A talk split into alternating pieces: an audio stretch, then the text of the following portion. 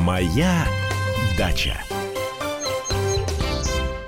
Добрый день, дорогие друзья! Здравствуйте! Здравствуйте! В эфире наша садово-развлекательная передача. С вами я, Андрей Туманов. А сегодня мы работаем без телефонных звонков, а поэтому я буду так вот в режиме монолога отвечать на какие-то ваши вопросы, плюс, конечно, обещанная, обещанная еще много передач назад тема. Когда-то мы поспорили поспорили о характере яблони и о том, Должна ли она плодоносить через год или через два? А почему, собственно, она вот так вот нас обижает-то? Почему? Так вот, э, яблоня тут, тут не виновата виноваты мы с вами. А, вообще, конечно-то у яблони характер еще ого-го какой, в отличие от каких-то, допустим, ей родственных культур. Вот у груши я, характер гораздо лучше. Груша, она как-то ежегодно плодоносит, но при плохом уходе, конечно, она будет меньше плодоносить, меньше давать плодов, но, а, вот яблоня как раз вот она вот, э, не знаю уж из вредности или из-за чего, она уходит в периодичность плодоношения. Вот давайте разберем, что же такое периодичность, как она появляется, проявляется, и как ее, собственно, нам, э, как от нее, собственно, нам избавиться. Начнем, наверное, все-таки с сортов. Сорта. А, я вообще всегда, всегда ратую за сорта современные. Это, правда, не значит, что я, значит, э, не консерватор и э, только вот только самое современное, самое-самое э, модное. Нет, как раз я люблю и старые сорта, они у меня есть. Но надо понимать, вот, э, вот э, посмотрите, здесь вот как как, как с автомобилями. Я часто так вот такую вот странную аналогию провожу.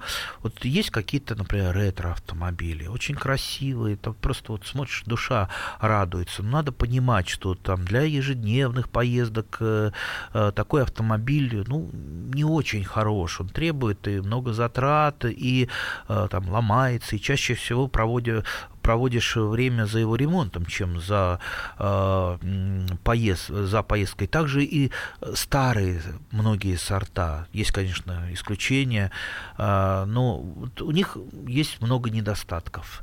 Э, в том числе и практически все старые сорта поздно вступают в плодоношение. То есть, э, э, если современный современный сорт яблони, то это, это ну, э, там, максимум четвер, четвертый год, и уже четырехлетка вас будет одаривать плодами, то, допустим, тот же самый штрейфлинг, милейший, прекраснейший сорт, замечательный, или апорт. Апорт, сорт уникальный по вкусу. Я сейчас говорю об апорте кроваво-красном, он же апорт алматинский. Э, он, кстати, в Алмату был э, интродуцирован-то, завезен от нас. То есть это изначально наш сорт, апорт кроваво-красный. Он потом алматинским стал. Э, так вот, замечательные, уникальные сорта и по вкусу, и по красоте, и по цвету. Но вступают они в плодоношение, тот же самый апорт, вступит, ну, год на восьмой, то на десятый. А вот это есть недостаток для современных, э, современного плодовода или садовода, потому что жизнь-то она быстрая стала. Хочется, чтобы все и сразу, да, он у меня все друзья, когда э, э, звонят мне советоваться, мы там хотим сад посадить. Я говорю, ну вот, покупайте там саженцы, там двухлеточки. Я не хочу двухлетки, я хочу, чтобы сразу, чтобы я вот посадил этой осенью, а на следующий год все, там море яблок. Ну, честно говоря, так и не бывает. Ну, а чтобы это просто побыстрее воплотилось, то, конечно, вам придется э, ставку делать на сорта современные. Не получится так, что захотели грушевку московскую, э, купи э, и, и сразу она у вас заплодоносит. Ну, конечно, можно там пойти путем покупки крупномера, потому что э, многие питомники уже пошли у нас на поводу, уже те, те же самые яблони продают и семилетки, я видел, то есть с огромным комом, там, пересаживаешь. Но это скорее баловство для новых русских, потому что стоит такой саженец там, э, ну, я видел за 7 тысяч и даже за 10 тысяч, во. А, поэтому лучше все-таки, лучше двухлетки я вам э, не могу, честно говоря, посоветовать. А, двухлетка все-таки приживается лучше, адаптируется лучше, ну и, конечно, вступает в плодоношение, как я уже сказал, современный сорт гораздо быстрее. Немножечко мы отвлеклись, поэтому возвращаюсь а, опять. Э, к нашей самой главной теме, к характеру яблони и периодичности ее плодоношения. Так вот, старые же сорта, вот, э, часто любимые, вот не хочу ничего так вот про них говорить, потому что сразу же э, начинают идти там смс письма, вот вы там против старых сортов, а мы там так их любим. Еще раз говорю, любить мы их можем, а, но надо понимать, что когда вот все развивается, да, в том числе и э, селекционеры работают. У нас замечательные селекционеры, которые работают с теми же сортами яблони, убирают какие-то их недостатки, там, совершенствуют, чтобы они не болели паршой, э, чтобы они раньше уступали в плодоношение, и также, чтобы у них меньше, э, б, меньше была склонность к периодичности, склонность. У большинства старых сортов склонность это выше выше склонность, а современных, у современных сортов меньше склонности. Это не значит, что современные при плохом уходе э, сразу же будет вот ежегодно вас одаривать. Если будете плохо ухаживать, и современные сорта, и старые сорта одинаково будут и плохо плодоносить, и э, периодично плодоносить. Но шансов у современных сортов плодоносить ежегодно, все-таки больше. Поэтому вот оцените свои э, возможности, оцените, насколько вы садовод. Если вы садовод никакой, если вы э, сделаете одно только, там, воткнуть яблоню и ждать, пока она сама начнет вас э, одаривать э, урожаем, она может тоже подумать, одаривать, не одаривать. Но если вы такой садовод, то, конечно, лучше посадить современный сорт, может быть, и не очень интенсивный, а может быть и посадить. Э, и э, есть, есть например, э, там, те, те же райские яблочки, как их на, называют, которые практически без всякого ухода плодоносят. Я уж не говорю про полукультурки. Может быть, на них остановиться. То есть не пытаться, чтобы самое-самое лучшее, у меня там будут урожаи лучшие, и яблоки лучшие, и ухаживать я за ними не буду. Так не получится. Так вот, еще раз, современные сорта а, более устойчивы к периодичности плодоношения. А теперь, как вообще э, вот этот механизм периодичности, от чего он бывает? А вот все из-за запасливости яблок, яблок не. Вот я тоже очень запасливый, у меня чего только нет на даче. Э, то есть э, у меня там одних э, гнутых гвоздей два ящика. Ну, с одной стороны, кто меня Плюшкиным может назвать, он гвозди он жалеет выкинуть, а с другой стороны, вот понадобились мне на, до прошлой недели гвозди определенного размера. Вот определенного размера. Все, надо ехать, все, машину заводи в ближайший магазин, это минимум час, я бы потерял, да и купил бы не пять гвоздей, которые мне нужны, а там эту коробку с гвоздями, и валялись бы они еще там много-много лет. По... А я просто взял, достал, выбрал из гнутых то, что мне нужно, выправил, и все, все, есть. Вот и яблоня такая же, такая же, да. А, дело в том, что она э, тоже побаивается, как бы что ни случилось, и формирует очень много плодовых почек, очень много плодовых почек. То есть э, даже в урожайный год урожайный год у яблони. Яблоками становится э, ну, где-то 5-7% цветов, а остальное все это про запас. Вот такая вот она запасливая. А вы думаете, это про запас, он как это на нее не действует? Конечно же, действует.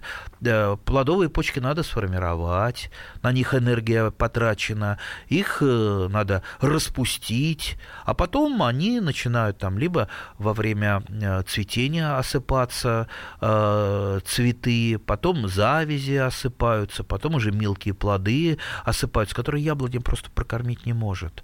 А сейчас мы прервемся на рекламу, и после рекламы опять с вами встретимся. Моя дача. Каждый вторник с 10 утра по московскому времени в программе «Главное вовремя». Садово-огородные советы в прямом эфире. Про все, что э, зеленое, скажем так, хочу, чтобы радиослушатели задавали свои вопросы. Большой эксперт. Самая удачная находка для всех работников мотыги и лопаты. Тетя Таня Кудряшова. И дети меня зовут мать всего зеленого. Вот такая петрушка на радио «Комсомольская правда». Слушайте и звоните по вторникам с 10 утра по московскому времени.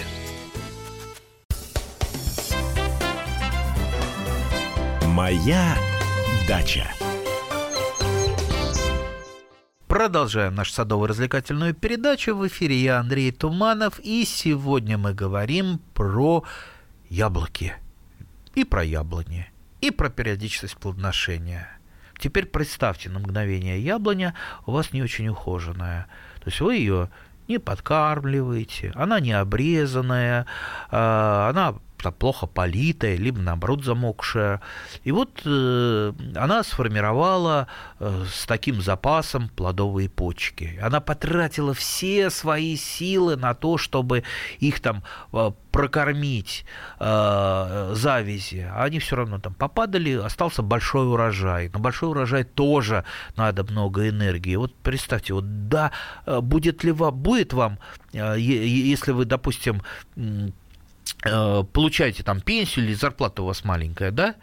Вы будете там с этого откладывать? Ну, ясно, что как, когда впритык все, там особо не подкладываешь. Также и яблоня, она тоже вот не может э, начать закладку плодовых почек, а еще раз хочу вот подчеркнуть, что плодовые почки, они закладываются за год до э, урожая. То есть вот в этом году они заложились, в следующем году они зацветут. Если этот год яблоне было некомфортно, она вот такая вот вся перегруженная была, ей что-то не хватало, она и подумает, мне, слушай, мне надо прокормить нынешние яблоки, а что я буду сейчас тратиться на плодовые почки? Я их просто не заложу, потому что у меня нету сил, у меня нет энергии, и все, она их не заложила. А она на следующий год, ба, бац, садовод выходит в сад, а они и не цветут. А почему не цветут? А потому что яблони не заложила ваши плодово, плодовые почки. Так вот и вы остались без яблок. Теперь давайте к агротехнике. Как я уже сказал, что вот яблони надо-то от нас? От нас надо.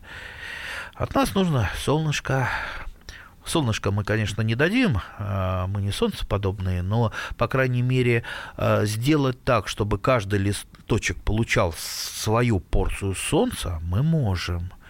Вот представьте, если вы не обрезаете яблоню практически никогда, а, а я много езжу по садовым товариществам, очень много, и вижу, что вот совсем ухоженных яблонь это единицы, то есть это проценты – это меньше 90, э, вернее, меньше 10%, то есть 90% это все неухоженное, а где-то около 10%, ну, садовод более-менее так вот ухаживает, обрезает.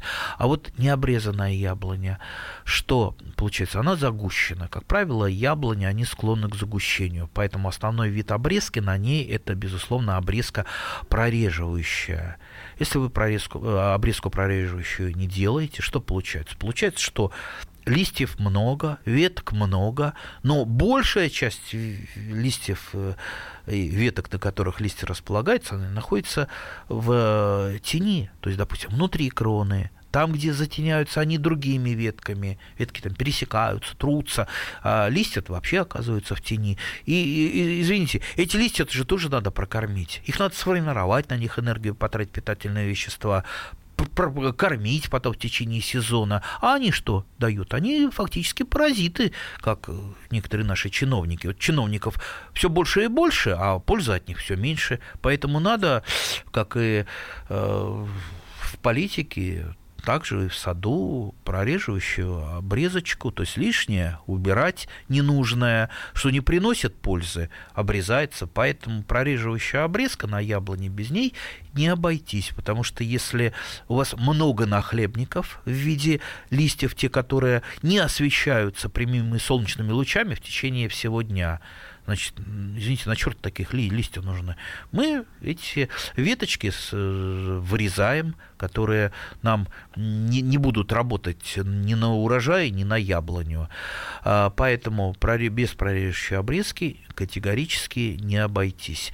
А, теперь еще маленькая ремарочка, раз уж мы заговорили об обрезке. Помните, обязательно помните, то, что в нашем деле, в садоводческом, экстремизм – это очень плохо. А э, садовод, он часто впадает в крайности, либо он вообще не обрезает свое яблоня. А, что, мне ее жалко. А, особенно вот женщины, ой, эту веточку жалко а обрезать, ей же там вот больно, она же вот, э, а могло там и вырасти из нее, листочек вырастет, э, э, яблочко вырастет, не надо. Вот тот, все жалеет, у того никогда ничего не бывает, я имею в виду сад, безусловно. Поэтому наберитесь смелости и начните потихонечку обрезать.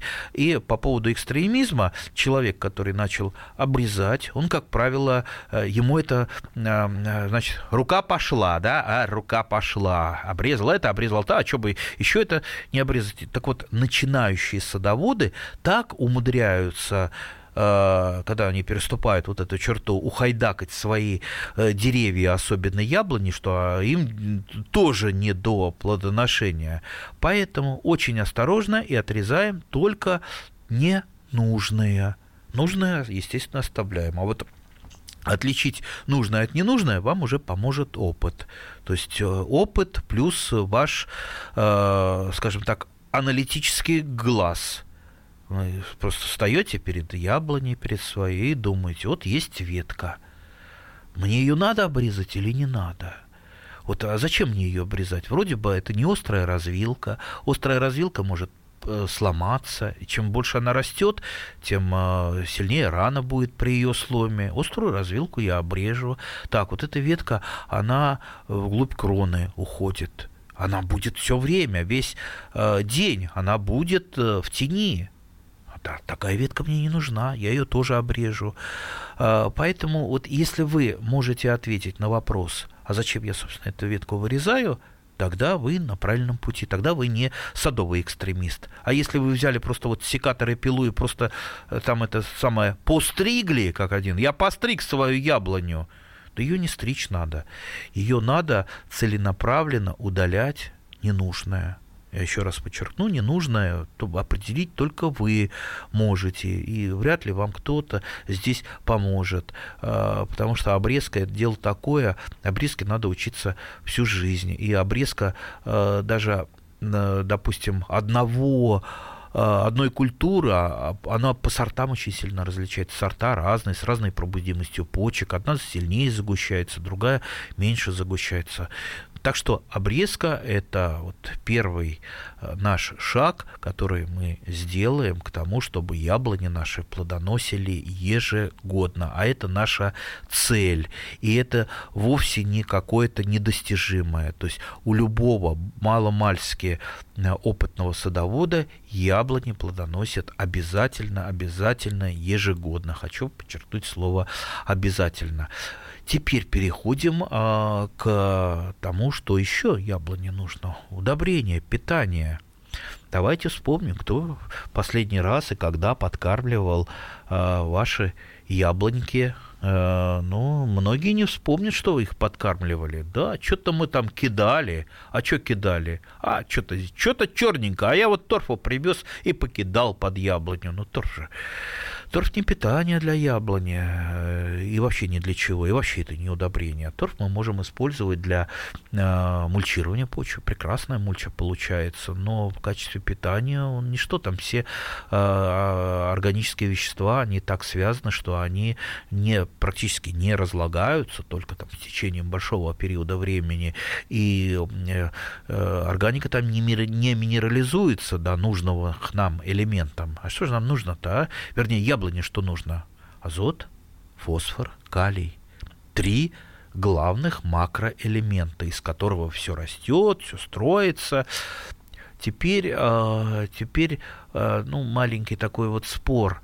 Органические удобрения или а, и минеральные. Вот почему-то очень многие наши любители здоровый образ жизни, органического земледелия считают, что минеральные удобрения надо чуть ли не запретить, и вообще минеральными удобрениями нельзя ни в коем случае подкармливать, и по-настоящему органическое – это вот то, что выращено на органических удобрениях, то есть на органике. Я сам большой любитель органики фанатик органики. Я даже э, кухонные остатки не выбрасываю в мусор. Все на дачу отвожу, все перерабатываю в компост. Все абсолютно, все, что попадается мне органического э, в руки и ненужного. А, но это не значит, что я э, не применяю минеральные удобрения. Органикой мы кормим прежде всего почву. То есть почва должна есть. Почва это живой организм, и не надо думать, что э, почва может сама по себе вот так вот э, жить и выживать. Если вы почву не подкармливаете, она умирает, она теряет плодородие, умирает. Поэтому э, обязательно, в обязательном порядке в почву надо вносить органику. А вот само растение, оно может э, питаться элементами из минеральных удобрений. Вот когда мы вносим минеральное удобрение, мы подкармливаем в данном случае не почву, а именно растения – а сейчас мы э, сделаем небольшой перерыв на новости. Моя дача. Адвокат! Спокойно, спокойно. Народного адвоката Леонида Альшанского хватит на всех. Юридические консультации в прямом эфире. Слушайте и звоните по субботам с 16 часов по московскому времени.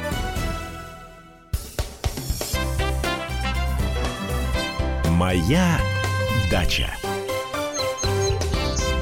А в эфире наша садовая развлекательная передача. Продолжаем разговор. С вами я, Андрей Туманов. Сегодня мы работаем без телефонов. Сегодня мы работаем в автономном режиме органика, она в процессе своего э, в процессе своей минерализации, она э, делает доступными такие макроэлементы, как азот, фосфор, калий. То же самое содержится и в минеральных веществах. И чем эти азот, фосфор, калий отличаются э, между собой, полученные, допустим, из минерального удобрения или из органики, там, из того же навоза, ну, никто еще, ни один э, любитель органического э, земледелия не сказал, что это разные элементы. Он тот же самый азот. Ну, чем отличается азот от азота, а?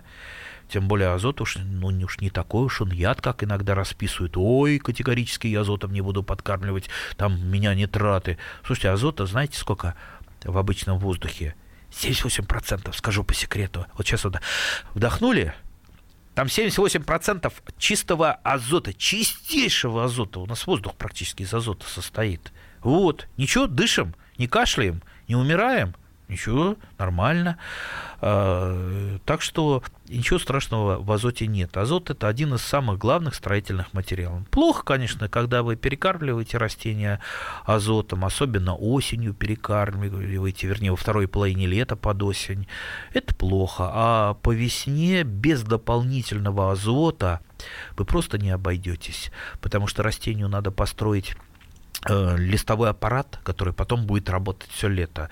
И без дополнительного азота, ну никак. А что в качестве азота? Ну, чаще всего садоводы-любители применяют карбамид или мочевину. 46% азота, вот вам точная цифра, вы легко можете рассчитать, сколько вы можете азота э, использовать. Лучше его использовать в растворенном виде, эффективнее, да, потому что нынче удобрения-то дорогие, и как раньше при советской это власти, я помню, э, ходили по полям, так это, по снегу раскидывали. Ну, раскидают по снегу, он вместе с вишними водами уйдет в нижние слои в нижние слои, туда, в верховодку, еще и колодцы вам загрязнит. Э, а поэтому азот, азот надо, э, ну, как и все удобрения, экономно использовать, так чтобы все использовалось э, растениями. Поэтому я, например, если карбамид использую, использую его, ну, строго по инструкции, это понятно, инструкция есть на любом пакете,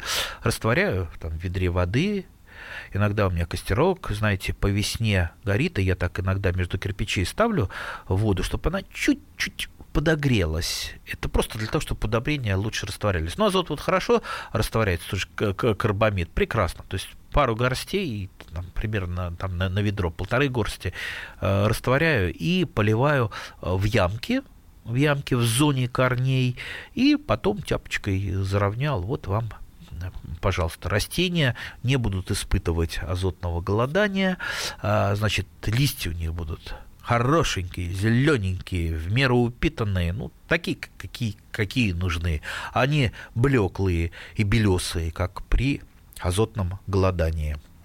Ну, также, также фосфор калий. Фосфор калий э, содержится, э, если вы будете, ну, применять можно и по отдельности, там тот же фосфор э, в виде двойного суперфосфата, неплох. А, калийные удобрения, самое известное, это хлористый кальций, хотя, в принципе, можно а, частично заменять кальций золой, обычной печной золой, э, даже под перекопочку, под культивацию, потому что зола, она дополнительно раскисляет вашу почву и дополнительно, кроме э, калия, дает немножечко фосфора и немножечко микроэлементов. То есть вот, ну вот, вот э, с удобрением мы немножечко так вот э, сейчас вот э, попытались разобраться, попытались, это мир, мир большой. Ну и, конечно, конечно, если появляется любая возможность внести органику для почвы и для вообще для улучшения почвы и для того, ну, естественно, для растений, я ее, конечно, вношу. Под э, ту же яблоню я иногда поверхностно вношу, то есть э, фактически я мульчирую компостом э, приствольные круги, во-первых, мульчирование помогает и влагу сохранить. Кроме того, мои друзья э, черви, они потом вот эту вот э, э, гумусную мульчу, они разносят по пласту почвы. То есть через какое-то время ее, ее уже не видно на поверхности почвы, потому что черви активно потребляют это и разносят по пласту уже там на глубину до э, там, одного метра при этом аэрируя почву, аэрируя почву. То есть видите, а, как хорошо они нам помогают. Черви одни из самых наших лучших друзей. Это аэрация почвы, это и переработка, а, переработка органики, в том числе, кстати, и опавших листьев. Вот, вот, по, осени я вообще листья никогда не сгребаю. Никогда. Ну, за исключением, конечно, если что-то там больное у меня там лозовалось, да если так можно выразиться, вот э, у груши. Все листья я собрал, потому что они в этом году поражены ржавчиной, у, жутко поражены. Э, этот год такой эпифитатийный по ржавчины, то есть массовое такое размножение ржавчины. Э, ну, так уж заодно. Давайте чуть-чуть про ржавчину, раз уж мы о ней заговорили, потому что интересует этих много. А, у ржавчины есть промежуточный хозяин, это можжевельник, чаще всего можжевельник казацкий. А он сейчас практически на всех дачных участках растет. Я не не призываю ни в мере его, от него избавляться, но э, по весне неплохо бы было если начинаете опрыскивать по весне фунгицидами, э, профилактические опрыскивания от грибных болезней, там вишню вы опрыскиваете, без этого вы по нынешним временам э, не, э, не защитите от, мали, от манилиоза и от кокомикоза, от этих вот вишневых болезней свои деревья, если хотите вишневый урожай, придется вам все-таки опрыскивать в профилактических целях по весне вот делать вот это классическое голубое или ранневесеннее или а, опрыскивание по зеленому конусу. Это вот это синонимы. А, ну и э, можжевельничек, в принципе, можно тоже, вернее, желательно тоже опрыснуть, чтобы просто споры ржавчины там э, задавить. А, ну и, конечно, саму грушу. То есть профилактические меры – это единственное, что поможет, потому что ну вот э, иного, иного пути, пути э, избавить э, грушу от ржавчины нет. И ржавчина, кстати, это не только страшно и некрасиво, страшно, ну, просто садовод смотрит на эти ржавые, жуткие пятна на листьях, и ну, нормальному садоводу просто плохо становится, он за сердце хватается, ах, ах, ах. Э, ну, любое заболевание, оно очень сильно снижает зимостойкость, понижает то есть, если растение болеет, значит, будьте готовы, что оно уйдет в зиму с пониженной зимостойкостью, а э, зимой, а зимостойкость это не только устойчивость к холодам, но это устойчивость и к оттепелям, и к ветрам иссушающим, и еще много к чему. Поэтому э, здоровое растение лучше и перезимовывает. Поэтому, естественно, мы не, лечим растения не только для того, чтобы у нас было больше урожая, но и для того, чтобы они у нас зимой, извините, не погибали. Так, э, возвращаясь, возвращаясь э, к яблоне, возвращаясь к э, яблоне, с грушей мы немножечко разобрались ну, кстати, и лечение от болезней, лечение от болезней, и, вернее, даже не лечение, а профилактика, потому что в нашем деле самая главная профилактика. Это тоже очень немаловажный э, фактор, чтобы э, наши яблоньки не уходили в периодичность плодоношения. Потому что если у вас яблоня болеет паршой, вот так вот из года в год, естественно, парша, яблоню ослабит она уйдет в зиму ослабленной, потом проснется, потом э, начнет там цвести, а она же ослабленная. И паршой, и, и зима еще наложилась на нее. Естественно, она не сформирует плодовые почки. Вот вам тоже периодичность плодоношения. Поэтому здоровая, свободная от болезни яблоня, это тоже, вот поставьте себе галочку, это тоже очень-очень немаловажно. А, теперь о том, э, как мы будем добиваться здоровья на яблоне, ну, как я уже сказал, если у вас, допустим, какой-то старый сорт, которому вы, что называется, э, привыкли и не хотите его э, менять, а он поражается паршой. Ну, как, -то, как та же самая мельба. Есть люди, фанаты мельбы, ни на что мельбу не променяют. Но мельба, особенно во влажные годы, очень сильно поражается паршой.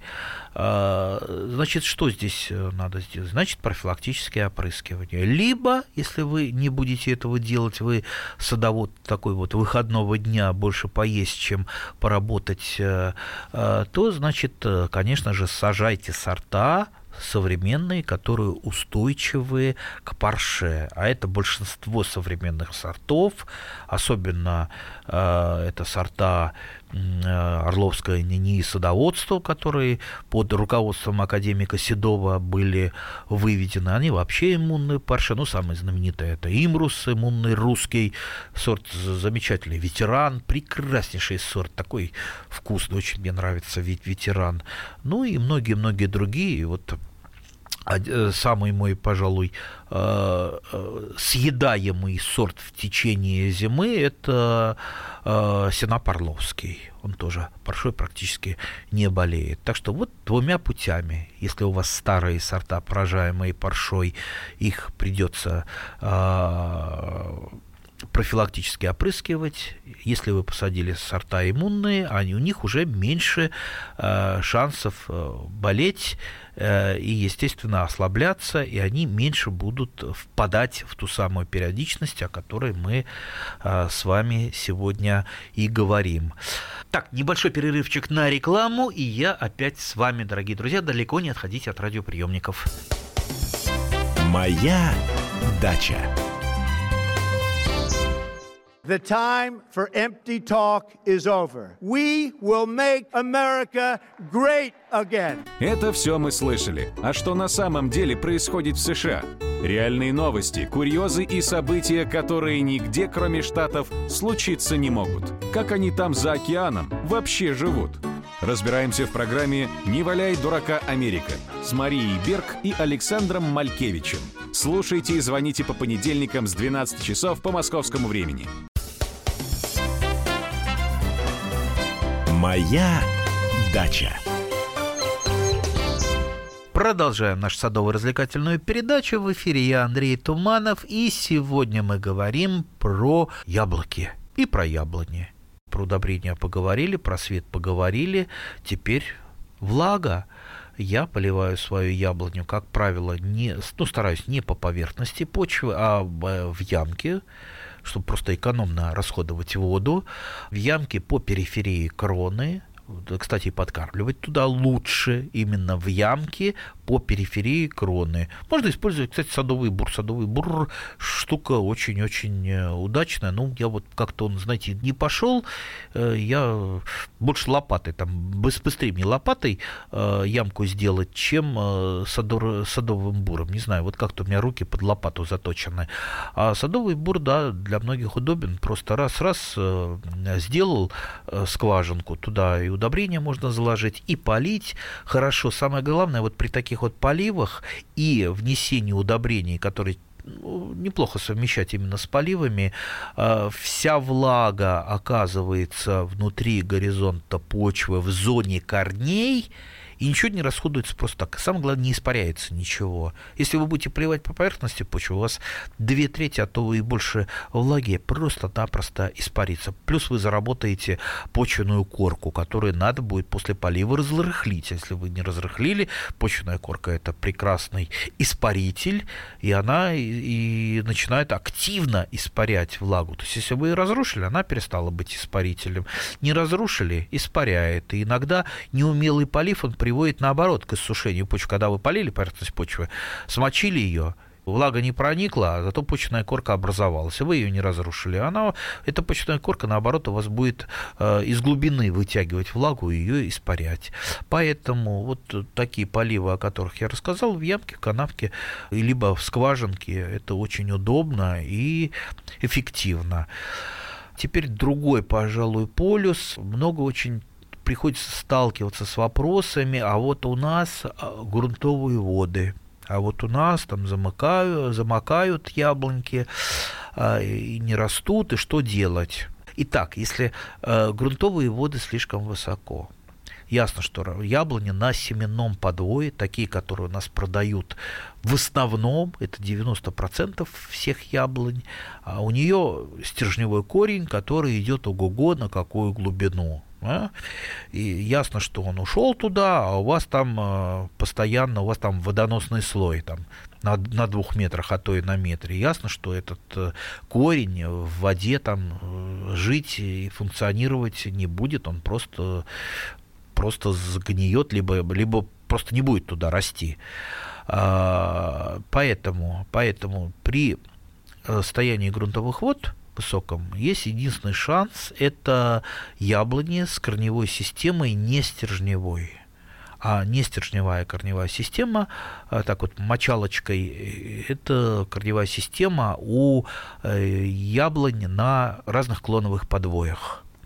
То есть клоновые подвои – это карлики и полукарлики. То есть, если вы купили карлика и полукарлик, вы можете быть уверены в том, что у него не стержневая корневая система, которая, как правило, располагается довольно-таки компактно в почве. Ну, дальше там глубины двух метров она уже, особенно у карликов, она уже не, не опускается. Поэтому, если вы еще сделали горочку, а есть э, такой способ посадки э, яблонь, опять же, я говорю про карликовую и полукарликовую, если посадите высокорослую яблоню на холмике, это вам вряд ли поможет. Но если вы посадили вот такой э, карлик на клоновом подвое, на горочке еще то есть насыпали холмик, там, в холмик еще добавили и питательных веществ, и органики, и всего-всего, что у вас есть э, в арсенале, там компост, э, там, навоз перепревший, и яблонька все свои корни она расположила именно на этом холмике. Конечно, тут есть еще небольшая опасность от зимы, если вы не будете укрывать корневую систему снегом, будет с этого холмика сдувать, корням будет не, не очень, скажем так, комфортно. А, поэтому на это, безусловно, обратите внимание.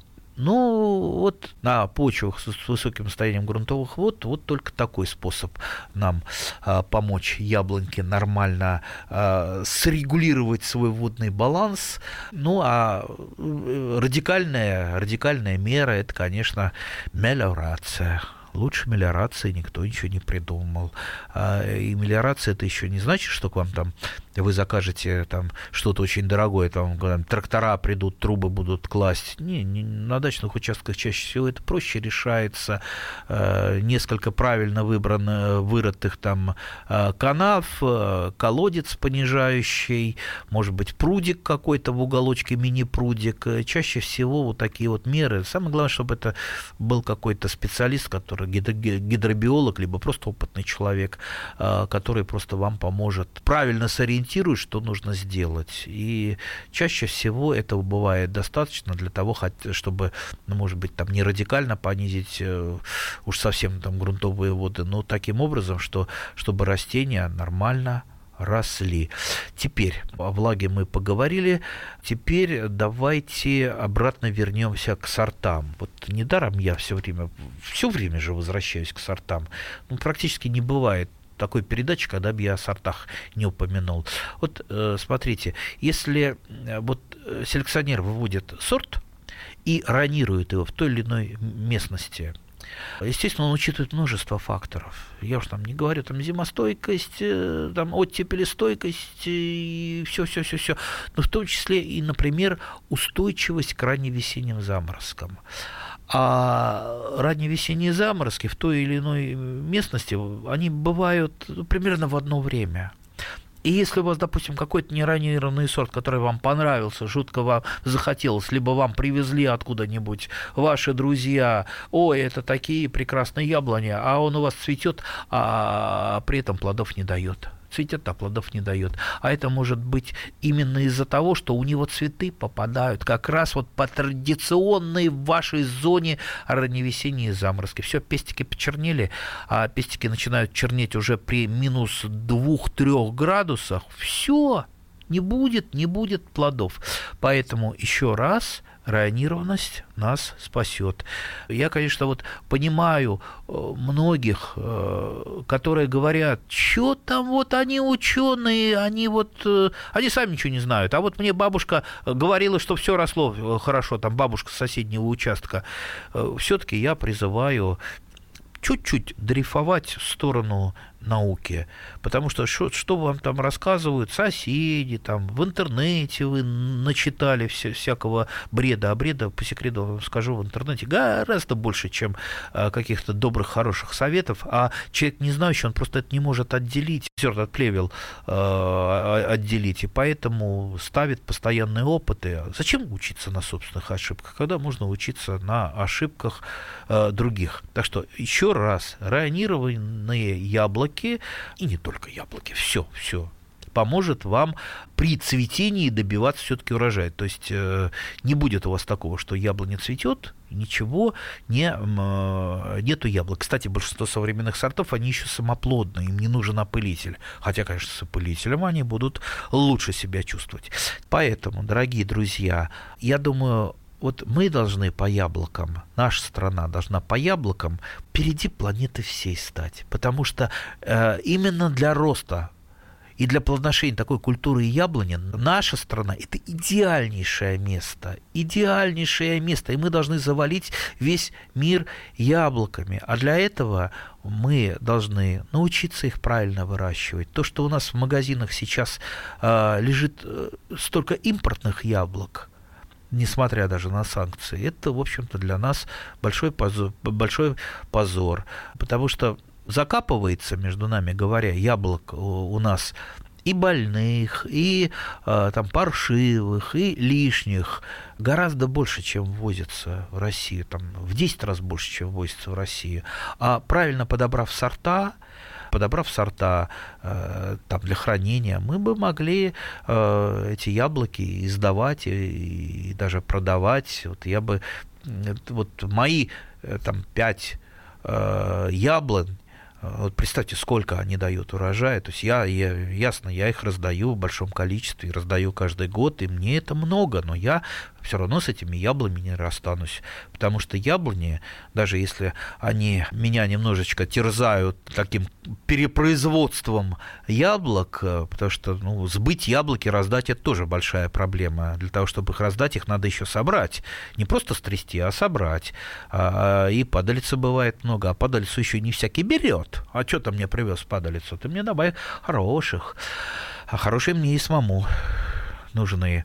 Так вот, если мы все-таки научимся правильно в нашей стране выращивать любимую, любимейшую культуру яблоню, мы завалим весь мир яблоками и будем их продавать. Так что давайте, дорогие друзья, за яблоки, за яблоню, и на нашей даче будут всегда, ежегодно яблони цвести, не только цвести, но и плодоносить, и есть мы их будем круглый год. Спасибо за внимание. До следующих встреч.